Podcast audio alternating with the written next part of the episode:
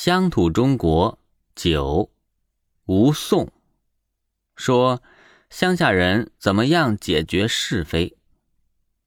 人们把以前的社会打造成了阿波罗式的，认为世界原本就有规矩，是神定的规矩，人只能遵守。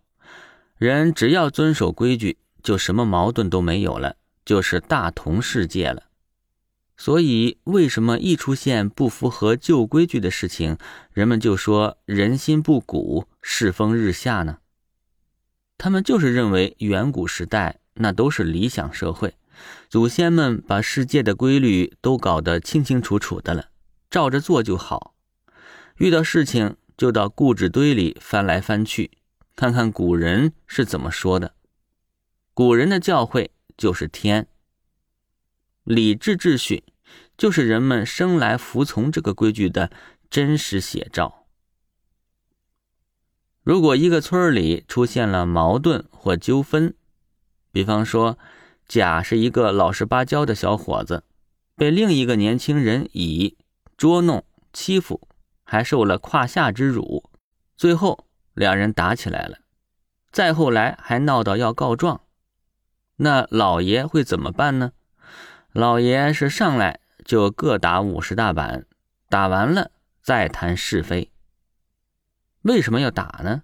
还原告被告一块打，因为他首先想到的是这个事情让村里丢人了。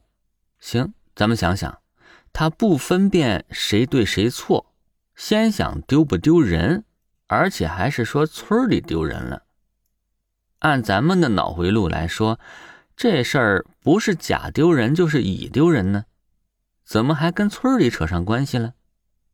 因为就像前面说的，那时候的人认为世界有固定的规矩，这个规矩是神圣的，人们都应该知道，应该遵守。只要一出现问题，那么村里这个月的荣誉小红花就保不住了，外人肯定议论呢。这个村的人怎么这么的没有教养啊？就这么个意思。所以你们谁对谁错，我没那么在乎。你们坏了规矩，让乡亲们没了颜面，你们就该罚。一切的出发点就在于，这些规矩是你们应知应会的，每个人都应该克己复礼，注重修身，养成习惯。以前的家长教育孩子不就是这么说吗？你自己想，你错哪儿了？儿女如果不知道规矩呢，父亲也有错，是会被连坐的。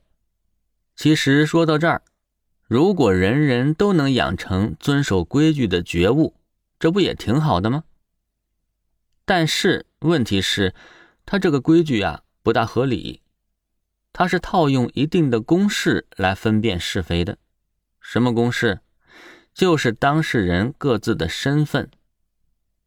因为礼制秩序早已经规定好了你们的身份和行为，君君臣臣，父父子子，守好你的本分，就万事大吉。如果有非分之想，你就完了。所以，为啥人们都极为看重名分呢？有名有份就正当，就有权利。君要臣死，臣不得不死；父要子亡，子不得不亡。你是正房妻子，就有权利管教二房三房；是秀才举人，就不用给县官下跪。老爷扇你俩巴掌，那是赏你的。但是如果你敢扇回去，你试试以下犯上啊！这种公式简单粗暴，很容易分辨出对错，是吧？所以判案子也简单。但是法律呢，他就不管你是谁了，人和人平等，都有相同的权利。那么用法律来判案，就得具体问题具体分析，就显得很麻烦了。是侵犯了财产权呢？人格权呢？生命权呢？还是隐私权啊？都得细分下去，而且法律还得随着时代的变化不断修改。那么，就算看起来差不多的案子，具体来说，评判结果也不一样。而且在法律看来，尤其在民法范围里，它并不是在分辨是非，而是在厘定权利。所以，他审判的这个结果跟我们旧有的观念，它区别就很大。比方说，有个人因为他妻子给他戴了绿帽子，他就出手把那个奸夫给打了。这个在我们的道德观念中。打的应该呀，但是在法律里往往就没有通奸违法的规定，而且这个证据也不好找。但是打伤了人，这个证据可太明显了，所以最后可能是大家认为的好人违法，坏人却逍遥了。这就是法律的副作用，它破坏了原有的理智秩序，但还没有有效的建立起法治秩序。这个需要在社会结构和思想观念上得先有一番改革，那才行。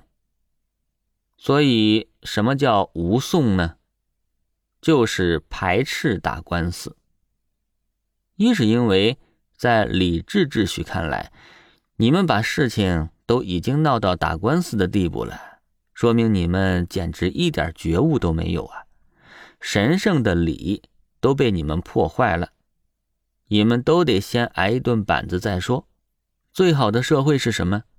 是没人打官司，各安其位，各守本分。这是社会的理想状态，就是无讼了。